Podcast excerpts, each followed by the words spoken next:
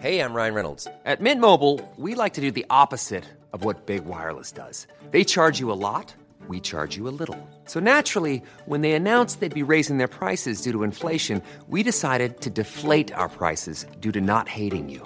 That's right. We're cutting the price of Mint Unlimited from $30 a month to just $15 a month. Give it a try at mintmobile.com/switch. $45 up front for 3 months plus taxes and fees. Promo rate for new customers for limited time. Unlimited more than 40 gigabytes per month slows. Full terms at mintmobile.com. Hello everyone. Before we start, let me just mention my sponsor, and that is italki, an online platform for one-to-one English lessons with qualified teachers. It's all done using software on your computer or phone, like Skype or Zoom. Sign up with italki free, then search through all their teachers, find one that suits you and schedule some lessons.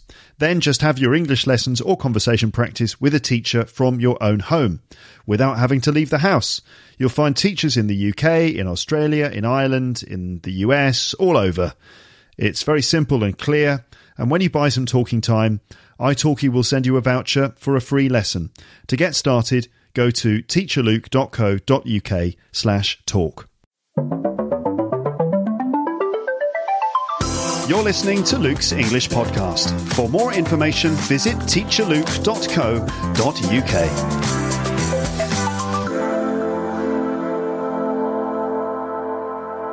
Hello, everyone. How are you doing out there in podcast land? Or should I not ask? We all know that the dreaded coronavirus is making life difficult for everyone, and I very much hope that you're basically well and that you're keeping your spirits up, despite the many difficulties that you might be facing during this tricky period. I expect that you will either be extremely busy looking after children, or perhaps trying to solve work-related problems, or perhaps you're growing increasingly bored and lonely if you're just stuck at home in self-isolation. I'm also attempting to adjust to a new routine myself, as we are looking after our daughter, trying to keep her busy, while also trying to get work done. But really, things are not too bad for us at this stage. We're quite lucky, I suppose. I just want to wish everyone out there all the best, and I hope that you're managing to stay positive. I won't talk a lot more about this situation right now. I'm thinking of doing one or two episodes about self-isolation and associated vocabulary in the coming days or weeks. But in any case, this can be, I suppose, a good opportunity, if you have the time, to focus on things like listening to podcasts or reading books to improve your English. And in fact, that is what this episode is all about. It's a podcast conversation with my mum about books. Well, about one book in particular. That's right, this is the first episode of Jill's Book Club, which I mentioned on the podcast a while ago. I think in my mum's episode about quintessentially British things from January, in which she chose to talk about three of her favourite books. I suggested then that it might make a good regular feature for episodes of this podcast. Lots of Lepsters agreed, and my mum is happy to do it. And so here it is, Jill's Book Club. The concept is pretty simple. I talk to my mum about books that she's read. She describes them, tells us what they're about, and what she found interesting about them. And we can also perhaps read some samples from the books too, if possible. It could be any book or books that she wants, an old favourite, a recent discovery, or just something that she thinks will be interesting to talk about. Hopefully, it will just be a pleasant listening experience for you, but it could also give you some inspiration if you're looking for a book to read in English. So briefly, before we start, here is some advice on how to use these episodes of the podcast. So you can either A, just listen to the episode, try to follow what my mum and I are saying, and hopefully find it pleasant to listen to without feeling the need to actually read the book being described. As I've said before, it is very important and beneficial for your English to listen to things like this on a regular basis. Equally, it is important to read regularly. So your other option could be this. This is option B. Having heard us talk about the book, you can then get your own copy and then read it yourself. Alternatively, you could get the audiobook version. So it's basically either you just listen to the episode and just enjoy it, hopefully, or you then choose to read the book. There's no obligation for you to read the book. You don't have to, but it might be a good idea. And also, perhaps if the particular book we're talking about isn't exactly what you're looking for, listening to my mum talking about reading could just encourage you to read more in English yourself, even if it's not the book we're describing. If you do want to read a book to improve your English, then I have some advice for you, but I'm going to tell you that advice after you've heard my conversation with Mum, because I don't want to go on about it. I don't want to go on too long and too much here at the start. So listen all the way to the end of this episode to hear specific advice from me regarding how to choose a book to read in English. Anyway, let's now talk to my mum. We decided to talk about just one book in this conversation in order to be able to focus our attention more clearly. Don't forget to check the page for this episode on my website, where you'll find all the details of the book, plus some other notes, transcripts of my introduction and ending, and so on. Okay, so without any further ado, let's now talk to my mum.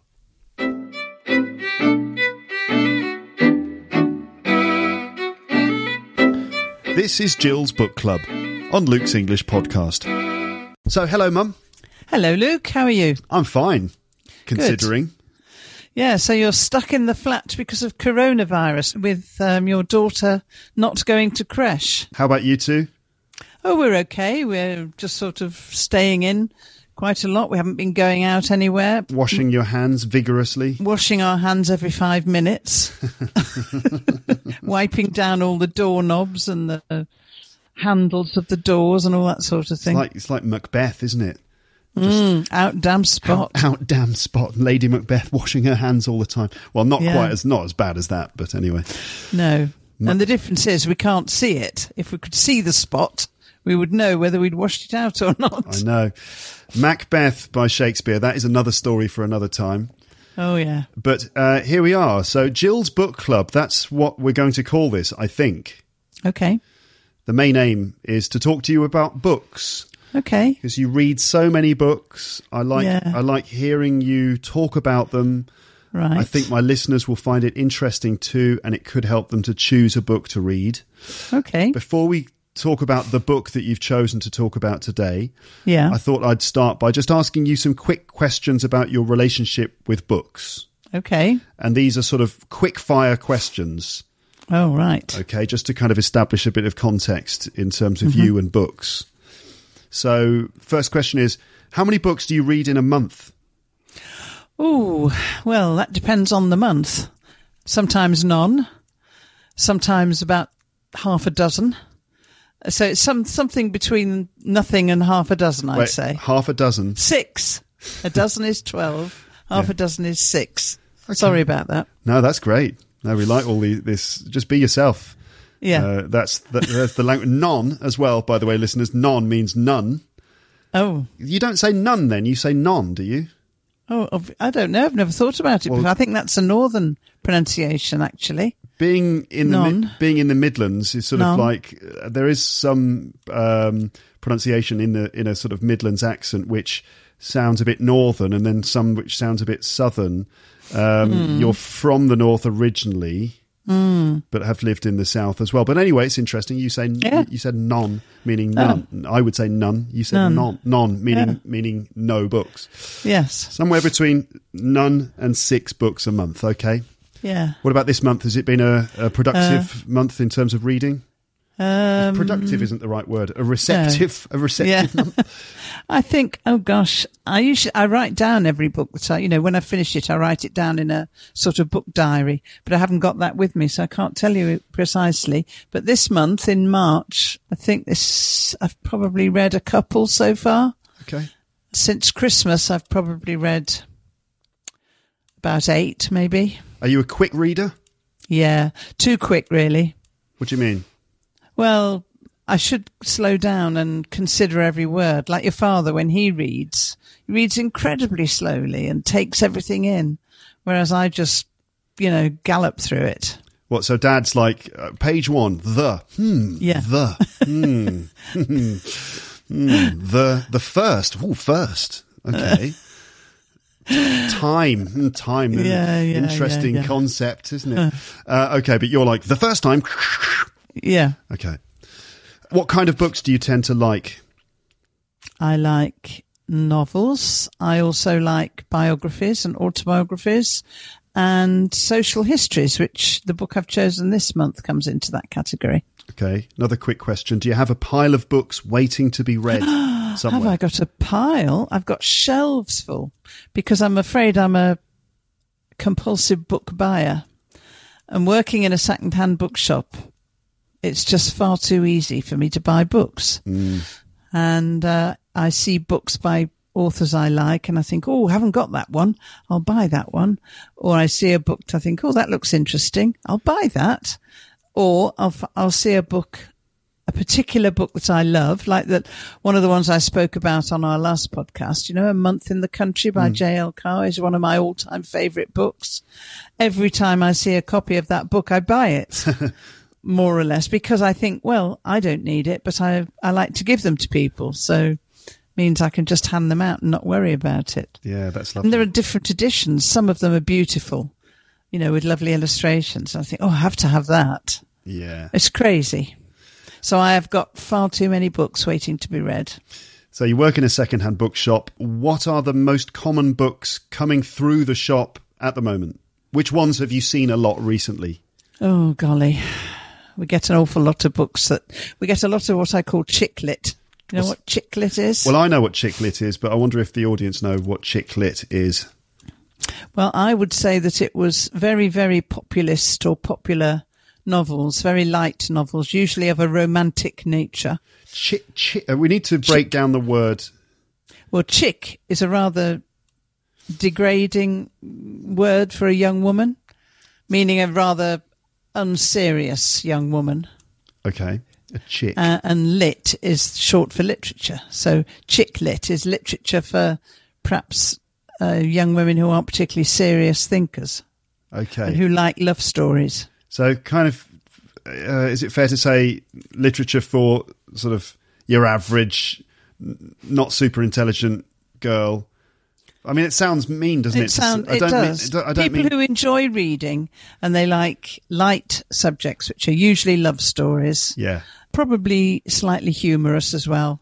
Okay. And, you know, don't like anything too heavy. So we get loads of books like that. Is Bridget Jones's Diary an example of chick lit? Well, it is, but it's a very, very good example in as much as it's a very high class, high quality.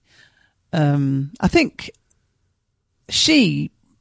what's her name? Helen Fielding. Yeah. Probably started the genre, actually, of chick lit. I see. I don't know that that's true, but that's how I feel. That's my suspicion, that Bridget Jones's Diary was the first chick lit.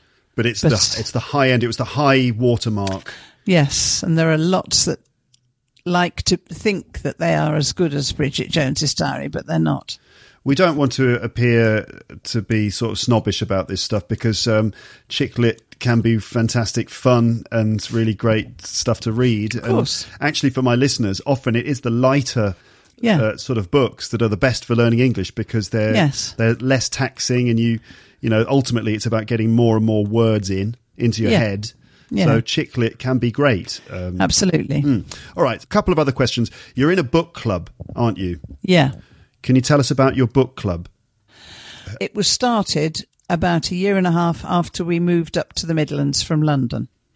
Mm-hmm. And some of the neighbours... I'd been in a book club in London and I had told my friends up here about the book club and they decided that they would like to do the same thing. And so we started it and it was originally just a few of the neighbours on the lane. And now...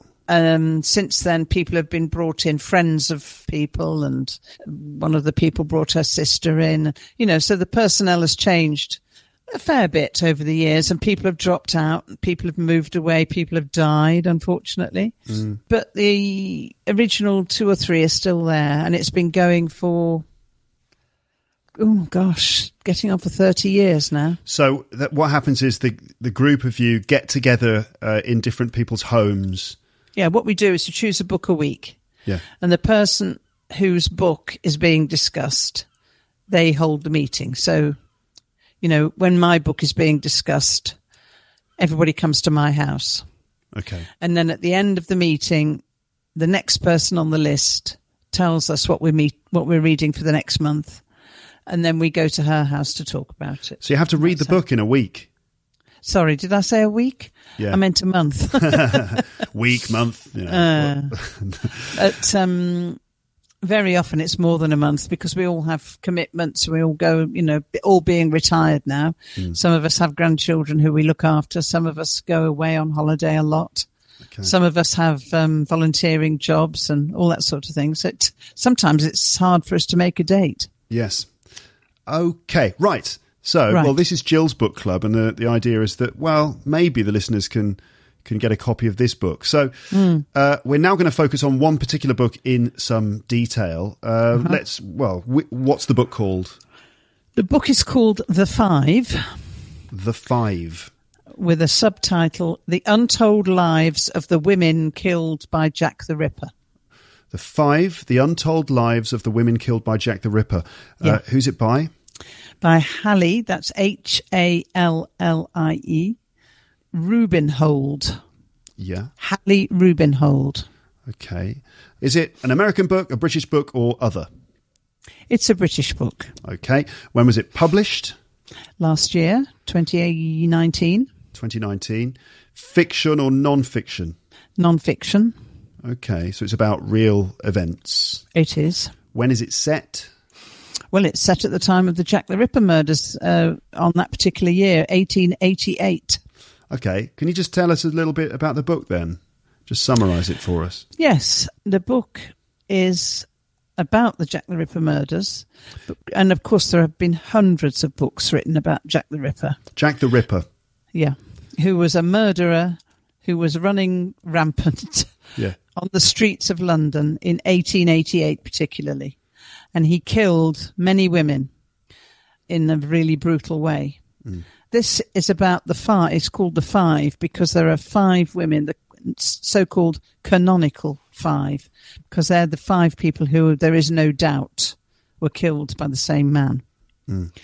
And the person who wrote this book, Hallie Rubenhold, wanted to set the record straight because she was distressed by so many of the books which are fascinated by the murderer and the gruesome way in which he killed his victims and the fact that all the women are referred to as prostitutes. So the myth has grown up over the years that Jack the Ripper killed prostitutes, and that kind of devalues the lives of the women that he killed because people say they were just prostitutes. What did they expect? That sort of attitude. Mm. She wanted to write a book going into, and of course nobody knows or didn't know up to now anything about the lives of these women. All they knew about them was that they were killed by Jack the Ripper and that they were prostitutes, or so they'd been told. Were they prostitutes? Well, this is what she wanted to find out. So she's done a lot of historical research going back over, you know, all the records, births, deaths, you know, what they did as jobs, where they lived, who they married, all that sort of thing. She's done a huge amount of research, and she's discovered as much as possible about these women's lives. And there was only one of them was a prostitute. Mm. That was the last one of the five, whose name was Mary Jane Kelly, I think. And all the others... Well, the thing that they all have in common, apart from having been killed by Jack the Ripper, is that they were all destitute. Meaning? And sorry? They were, yeah.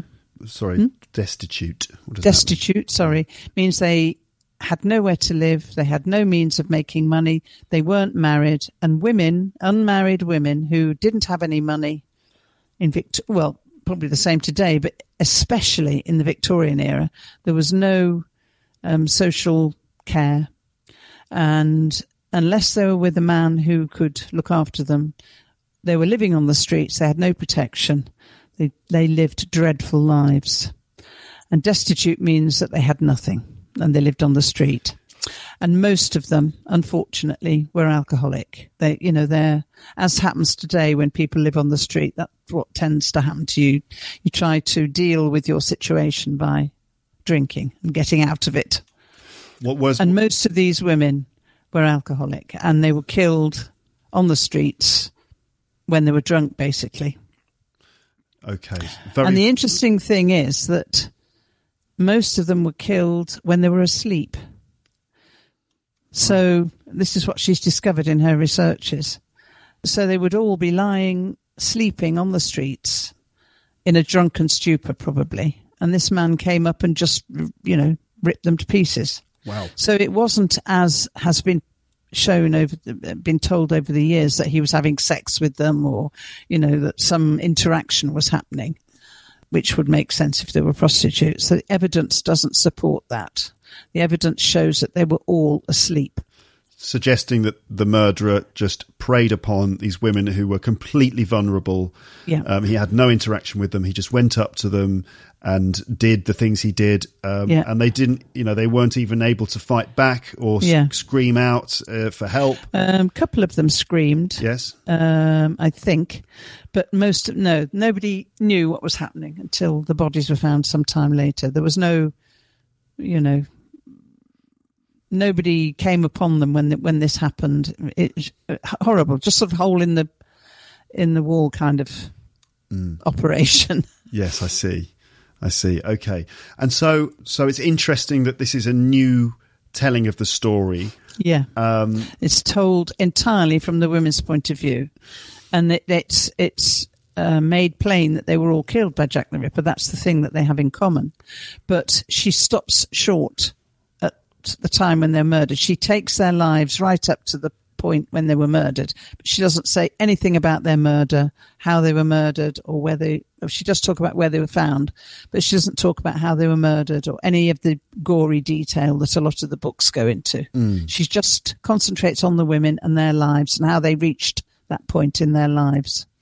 So do we learn anything particularly interesting about the lives of these women? Is there anything that kind of has stayed with you?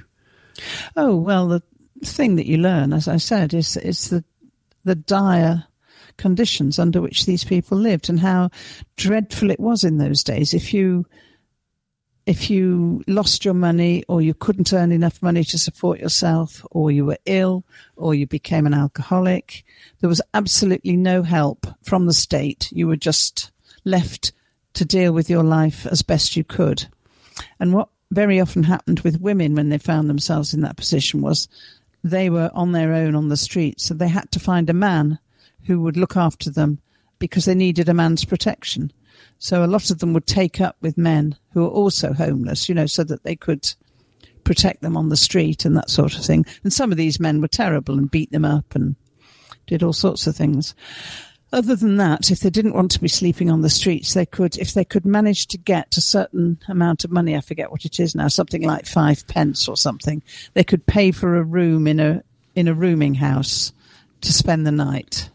But they weren't allowed to eat there. They weren't allowed to, it wasn't a home or anything. It was just somewhere under a roof where they could sleep. The only other alternative was to go into the workhouse, which, apparently was grim. Yeah, Dad has talked about workhouses before on this podcast. Yeah. We did an episode together about some stories. Oh, that's right. The stories that he's done about Warwick. Yeah, that's right. Yeah. Stories of like crimes, petty crimes in Warwick back in the 19th century. And he mentioned workhouses, which were places where people were sent to work, but they were like close to being like prisons, or it was almost like slave work. Exactly. Yeah. What's the word? Slavery, almost. Yeah. So yeah, it's extremely tough. People were just worked and worked and worked. They didn't really get proper food and care. And the conditions were awful, and they were dangerous places as well, because there were men there who used to prey on the women, and, you know, just sounds grim. And a lot of the women just preferred to find their own sort of corner somewhere and sleep on the street. It was, they preferred that to being herded into these places and having to live under these draconian conditions. So was this a difficult book to read in the sense of it being upsetting? Was it upsetting and disturbing to read this book? Or I wouldn't say it was upsetting. It was very disturbing. It was fascinating to learn the truth of all these things. And it is disturbing to think of that's the way people lived and how easy it would be to go back to that sort of thing. Mm-hmm. Yeah. If there's no social care and no safety net of the state helping people who are completely down and out and haven't got any means of looking after themselves. You could imagine it. We could easily get back to that kind of thing. Yes. I mean, in fact, it probably still does go on to a certain extent. There is probably an underworld of people who are living destitute, and there are all sorts of things like that going on where, especially for women who are much more vulnerable. I mean, men, obviously destitute men are very vulnerable too, but you can imagine that it would be more difficult for women. So there's probably similar things going on where they live on the street, but they have to associate with men for protection. And yes, it's... it must be very, very grim. It is. About the book, what has been, or what was the critical response to the book? What did the newspapers say about it? What did the book reviewers, the critics, say about the book? It's had a very good reception, and in fact, it's won just recently. Won an award, and I can't remember what the award is. I think it's won one or two literary awards. I can tell you actually, according to the Amazon page, and other bookshops are available, listeners. Yes. as you know, it is a #1 Sunday Times bestseller. What does that actually mean when you see that on books all the time? It's a Sunday Times bestseller. What does that mean? I think it means, I don't know. I don't know. It's funny, isn't it? That's we see that all the time. What does it even mean? I wonder. Maybe I'll need to do a little edit here, and I'll do some fact checking. Well, here I am doing some fact checking actually, and well, it seems so obvious now that you think about it. Have you ever seen that on a book or in a description of a book? It says it's the #1 Sunday Times bestseller. Well, basically, the Sunday Times is a newspaper, and they obviously publish a list of best-selling books. In fact, it says here on the times.co.uk, the Times website, the Sunday Times bestseller list is the oldest and most influential book sales chart in the UK, and the one that every author wants to be on. Based on data collected each Saturday for the following Sunday by Nielsen BookScan, obviously some kind of data collection company, and it continues, who've been collecting digital data since 1998. The chart is the most accurate and comprehensive estimation of book sales in the country. So there you go. Obviously, the Sunday Times bestseller list is a list of best-selling books published by the Sunday Times. And that's it. All right, let's carry on. I'll do some fact-checking, I might say. What but certainly means. It has won awards. Okay. And I saw one only this morning or yesterday, in fact, and I didn't make a note of it. Well, it says here on Amazon, it's the winner of the Bailey Gifford Prize for Nonfiction 2019. That's the one. Yeah. Okay. And The Guardian described it as an angry and important work of historical detection, calling time on the misogyny that has fed the Ripper myth, meaning sort of basically saying that's enough of this slightly misogynistic view of the whole Jack the Ripper story, which is all about Jack himself and who was he and what did he do, rather than the poor women who were his victims. Okay. And can you tell me about the writing style? You tell me what you think. Shall I read the first page? Let me see. I'm looking at the first page here because it's made available on Amazon. You know, the way they do that look inside thing where you can see. Yeah. You're talking about the first. Yeah, there's just one single page, isn't there, that begins with Polly, Annie, Elizabeth, Catherine and Mary Jane, right? And then it ends with to be born women, that page, which I think is page number... I can't see what page number that is. Oh, I don't know. Do you see what I mean? This is the... Is it the foreword to the book? So we've got the front cover and then the first page after that. Do you see what I'm talking about? Maybe this is a different version of the book I'm looking at. I've got the introduction, A Tale of Two Cities. Tale of Two Cities. No, I've got something that comes even before that. Is this maybe the back of the book that I'm looking at? I don't know. Can I read this? Yeah. Because this is quite a neat little summary. So, so this is what I can see on Amazon. It says, the untold story of the women killed by Jack the Ripper and a gripping portrait of Victorian London. The Five changes the narrative of these murders forever. And then it goes on to say this, Polly, Annie, Elizabeth, Catherine and Mary Jane are famous for the same thing, although they never met. They came from some of London's wealthiest and poorest neighbourhoods, from the factory towns of Middle England and from Wales and Sweden. They wrote ballads, they ran coffee houses, they lived on country estates, They breathed ink dust from printing presses and escaped human traffickers. What they had in common was the year of their murders, 1888. The person responsible was never identified, but the character created by the press to fill that gap has become far more famous than any of these five women. For more than a century, newspapers have been keen to tell us that the Ripper preyed on prostitutes. Not only is this untrue, as historian Hallie Rubenhold has discovered, but it has prevented the real stories of these fascinating women from being told. Now, by drawing on a wealth of formerly unseen archival material and adding full historical context to the victims' lives, Rubenhold finally sets the record straight, revealing a world not just of Dickens and Queen Victoria, but of poverty, homelessness, and rampant misogyny. They died because they were in the wrong place at the wrong time, but their greatest misfortune was to be born women. Yeah. That sounds like a publicity summary or a review, but it's a very good summary of the book. You were going to read the first page because we want to get a flavour of what the actual book is like. I don't know if the actual writing is like. Yeah, could you do that for us? Well, this is the introduction, which is called A Tale of Two Cities. Yeah. So I'll read a bit of that. There are two versions of the events of 1887. One is very well known, the other is not. The first version is the one printed in most history books. It is the one that those who lived through the age wished to recall. The version they recounted to their grandchildren with a wistful smile. It is the story of Queen Victoria and a summer of celebrations for her golden jubilee. She had been no more than a teenage girl when the nation's weighty crown had been placed on her head. Half a century later, she had become the embodiment of empire, and a suitably grand series of events had been planned to commemorate this. On June the 20th, the precise day she had first mounted the throne, the royal heads of Europe, Indian princes, dignitaries and representatives from all corners of the empire, even the Hawaiian queen, I can't pronounce her name, converged upon London. West End shopkeepers adorned their windows in red, white and blue, royal standards and Union Jacks, festoons of flowers and coloured garlands could be seen hanging from every sombre, stony edifice. And so it goes on.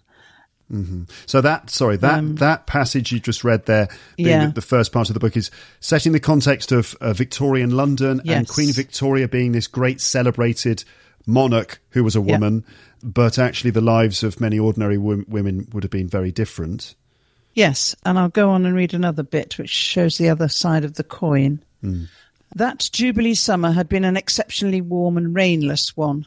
The clear blue skies that presided over the season's carefree picnics and al fresco parties had shriveled the fruit harvest and dried out the fields.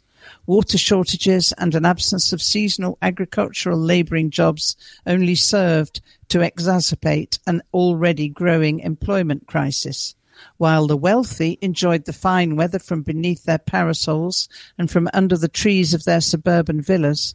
The homeless and poor made use of it by creating an open-air encampment on Trafalgar Square. Many had come into the centre of town looking for work at Covent Garden Market, where Londoners bought their produce, but a drought meant fewer boxes of plums and pears to lift and haul. With no money for lodgings, they slept rough in the nearby square, where they were joined by an increasing population of unemployed and homeless workers who would rather turn to the street than face the deplorable and demeaning conditions of the workhouse. Much to the horror of observers, these campers could be seen making their morning ablutions and scrubbing their vermin-infested clothing in the fountains directly beneath the nose of Lord Nelson, who peered down from atop his column. Mm. So you get the idea. Yeah, we get a flavour of the language style. I mean, it's quite the prose, meaning the sort of the writing is quite literary, but not too much. Mm. I think that, I think the main thing is if people are interested in this story, then that hopefully will be the motivation that helps them deal with the text. It would probably take a little bit of getting used to, but still interesting, and I'd say it's written in a modern style, yes, which is appropriate for learners of English. Tons of vocabulary in there. I suppose there is, yes. Having just read that, I realised just how full of vocabulary it is. Much to the horror of more fortunate observers, which is a way of saying other people looked at these women and were horrified. These campers, these women who lived in the street, could be seen making their morning ablutions, which basically means means washing themselves and scrubbing their vermin-infested clothing in the fountains. So it is quite formal literary. It is. It's modern, but it is formal literary language, I would say. Yes. Yeah. Which might make it a little challenging to read, but again, the thing is that if people are motivated to read this, then that's all right, because people need to learn all this kind of language anyway. So it's kind of swings and roundabouts in terms of learning English by reading. You've got to kind of, on one hand, choose a book which has appropriate language, like modern plain English, that, and on the other hand, choose a book that you just really want to read. And so you've got to kind of strike a balance between those things. But this does sound fascinating. Yeah. So thank you for talking about it. Can we just stop there just for a moment? Yes. I just realised I've left something on the stove. Oh, okay. Go ahead. Just go and turn it off. Sure. It'll be a minute. Okay. Hello. So I'm sorry about that. It wasn't burning, was it? No, it was all right. It's some soup. It was just cooking away, disappearing into nothing. Yeah. All right. Well, great. That sounds good. So again, just remind us of the title of the book, if you would. The title of the book is The Five: The Untold Lives of the Women Killed by Jack the Ripper. By Hallie Rubenhold. Okay, fantastic. Mum, thank you for talking to us. And, we should do this again. Yes, okay. Yeah, absolutely. That would be good. And we don't have to restrict it to books. We can talk about other things as well. Just whatever you would like to talk about, really. All right. Great, I'll let you check up on that soup again.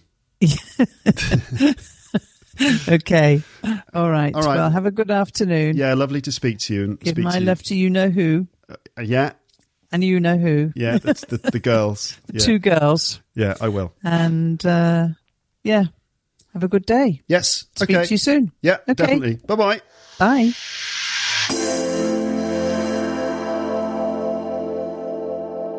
Okay, so there you are. That was the very first episode of Jill's Book Club. Let us know what you think by leaving your comments in the comments section on the website. You'll find this episode in the archive, or just click the link in the show notes in your podcasting app. I said at the beginning, if you remember, that I had a few tips. I had some advice to help you choose a book in English. So here we go. This is how to choose a book to read in English. And I've talked about this on the podcast before in quite a lot of detail, but here's some of my advice just sort of distilled into a few brief points. So tips for choosing and reading books in English. So tip number one is this. Choose a book that you want to read. You've got to be motivated to read the book. Would you choose to read that book in your first language?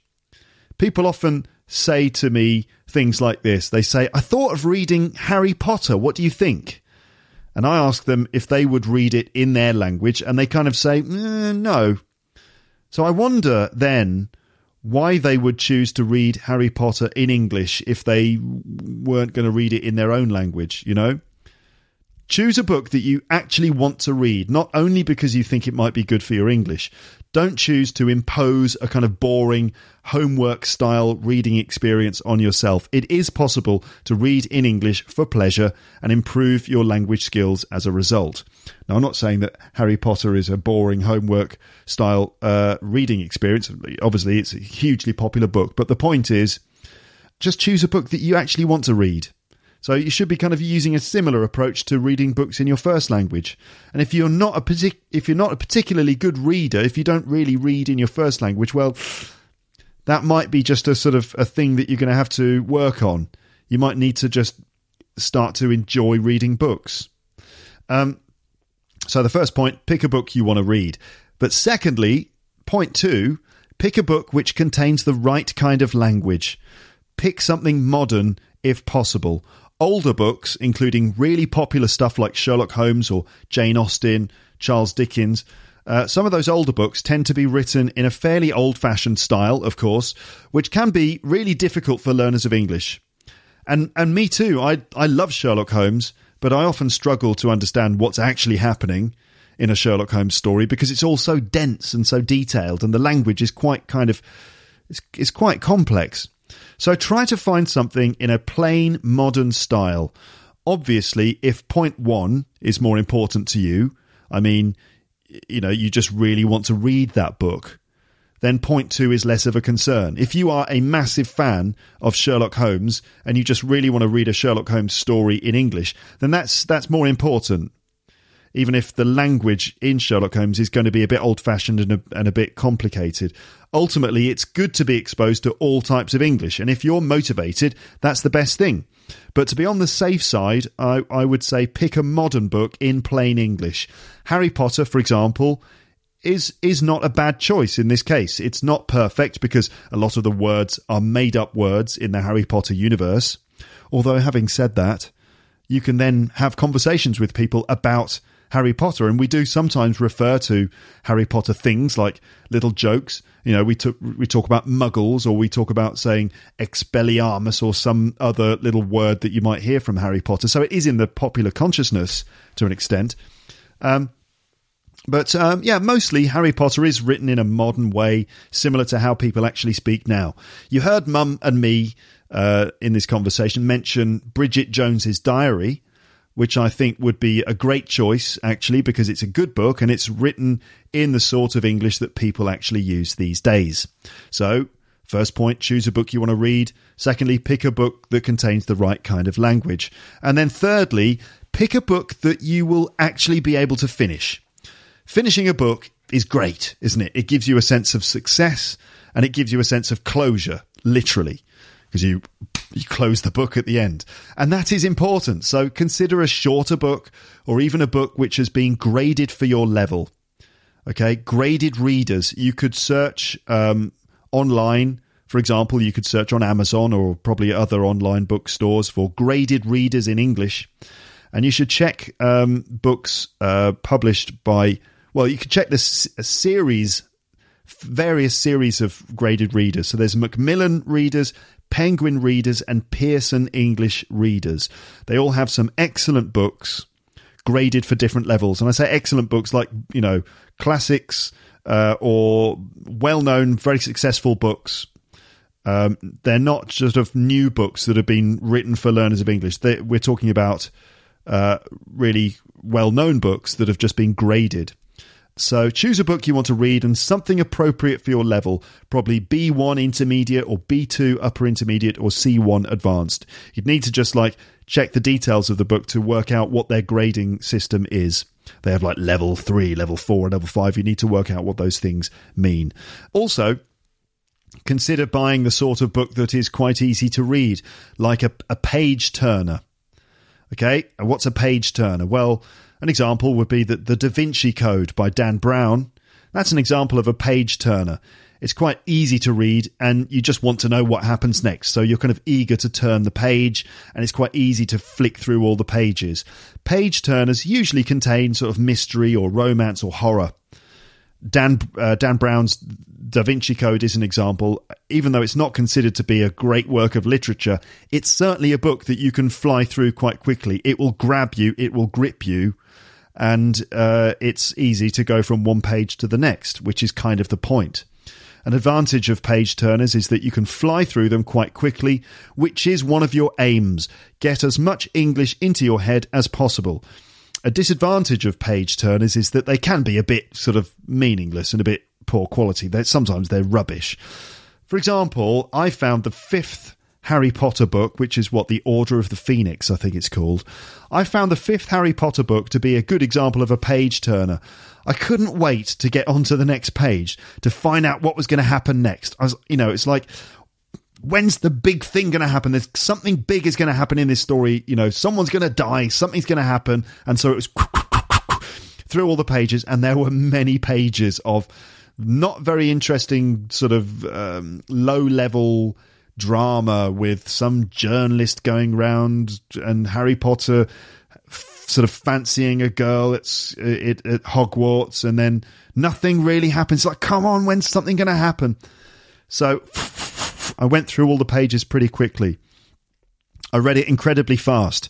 But at the end, I realised that nothing really happened in the book.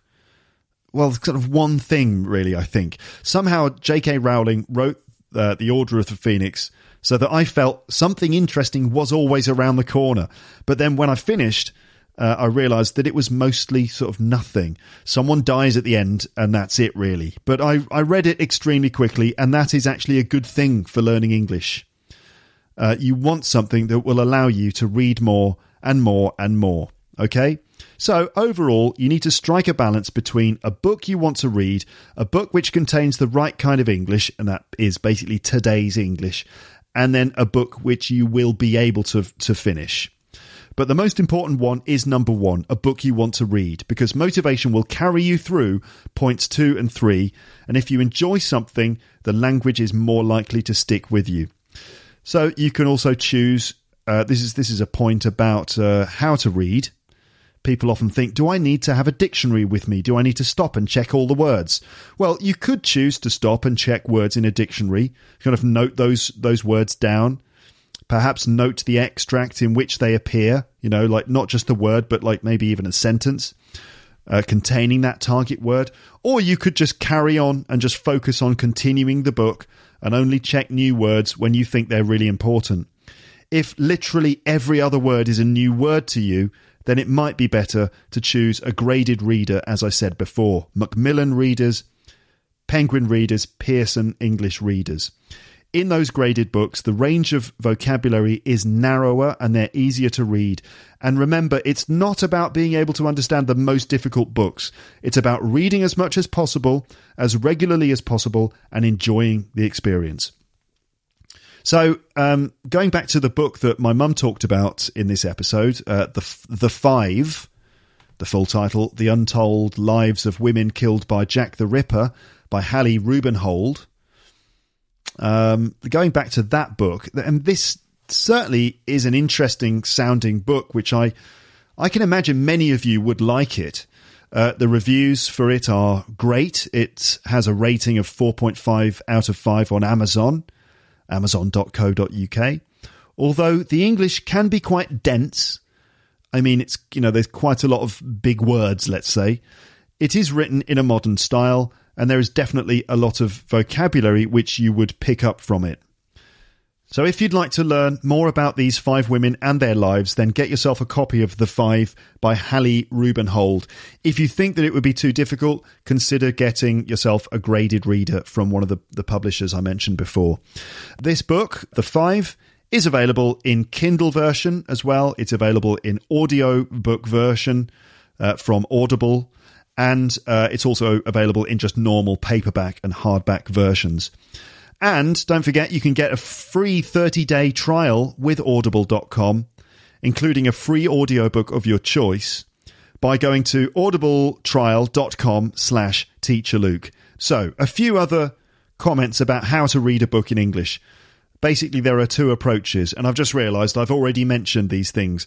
So forgive me now as I repeat myself a bit. But sometimes it's worth just hammering these messages home to my listeners, because I know that sometimes you miss things. Anyway, so how to read in English again. Number one, have a dictionary. Check words as you discover them, noting little definitions or other things that might help you remember them, possibly keeping a vocabulary notebook as you go. Or number two, just focus on reading for pleasure and try to tolerate or guess the words and phrases that you don't know. Keep going and try not to be distracted by the bits that you don't understand. It might make more and more sense as you continue. I do strongly suggest that when you're reading a book in English, that you persevere through the first 25% of the book. Often it takes a while to get used to a new book, and it might not grab you until you get through a certain number of pages. So if you start reading and you realise that this is difficult and it's hard to, you know, you're not really motivated to keep picking up the book and reading, keep going. Persevere through the first 25% of the book. And you will probably find that it grabs you after that. Resist the temptation to give up. Keep reading. Don't stop. Push through the difficult, boring bits. From time to time, stop to think about the book and try to form some opinions on it as you go. What do you think of the characters? What's actually going on? What is the writer's point of view? What is this really about? What does the world of the book actually look like? What does it feel like and even smell like? Visualizing or thinking about all of those things can help you get into the book more as you read it. Okay, all right, so that's just some advice from me about choosing books to read in English and then your approach to reading books in English. Ultimately, it's down to you. And, you know how to read, don't you? Maybe you don't. I don't know. I'm sure there are some people out there who actually find it very difficult to read in English, especially if kind of English is written in a way that's totally different to the way your language is written. Like, for example, if you are an Arabic speaker, obviously it's you're even reading in a different direction. Words are written differently. It can be a real struggle. So anyway, I've given my advice, and that is it then for this episode. And I honestly hope that you're doing okay out there in podcast land. This is a very weird and difficult time, and it could be very tricky for many of you. So, keep your chin up, keep calm and carry on. And I hope that I'm keeping you company. And yes, I'll speak to you again on the podcast soon. Leave your comments in the comments section as usual. But that's it for now. So it's just time to say goodbye. Bye. Bye. Bye. Bye. Bye. Bye. Thanks for listening to Luke's English Podcast. For more information, visit teacherluke.co.uk.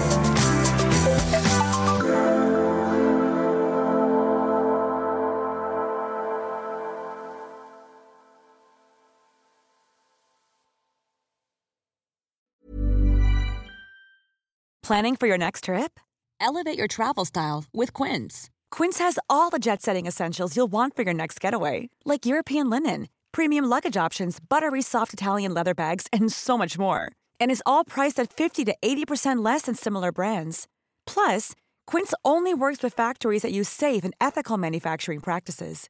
Pack your bags with high-quality essentials you'll be wearing for vacations to come with Quince. Go to quince.com/pack for free shipping and 365-day returns. If you enjoyed this episode of Luke's English Podcast, consider signing up for Luke's English Podcast Premium. You'll get regular premium episodes with stories, vocabulary, grammar, and pronunciation teaching from me, and the usual moments of humour and fun. Plus, with your subscription, you will be directly supporting my work and making this whole podcast project possible. For more information about Luke's English Podcast Premium, go to teacherluke.co.uk/premiuminfo.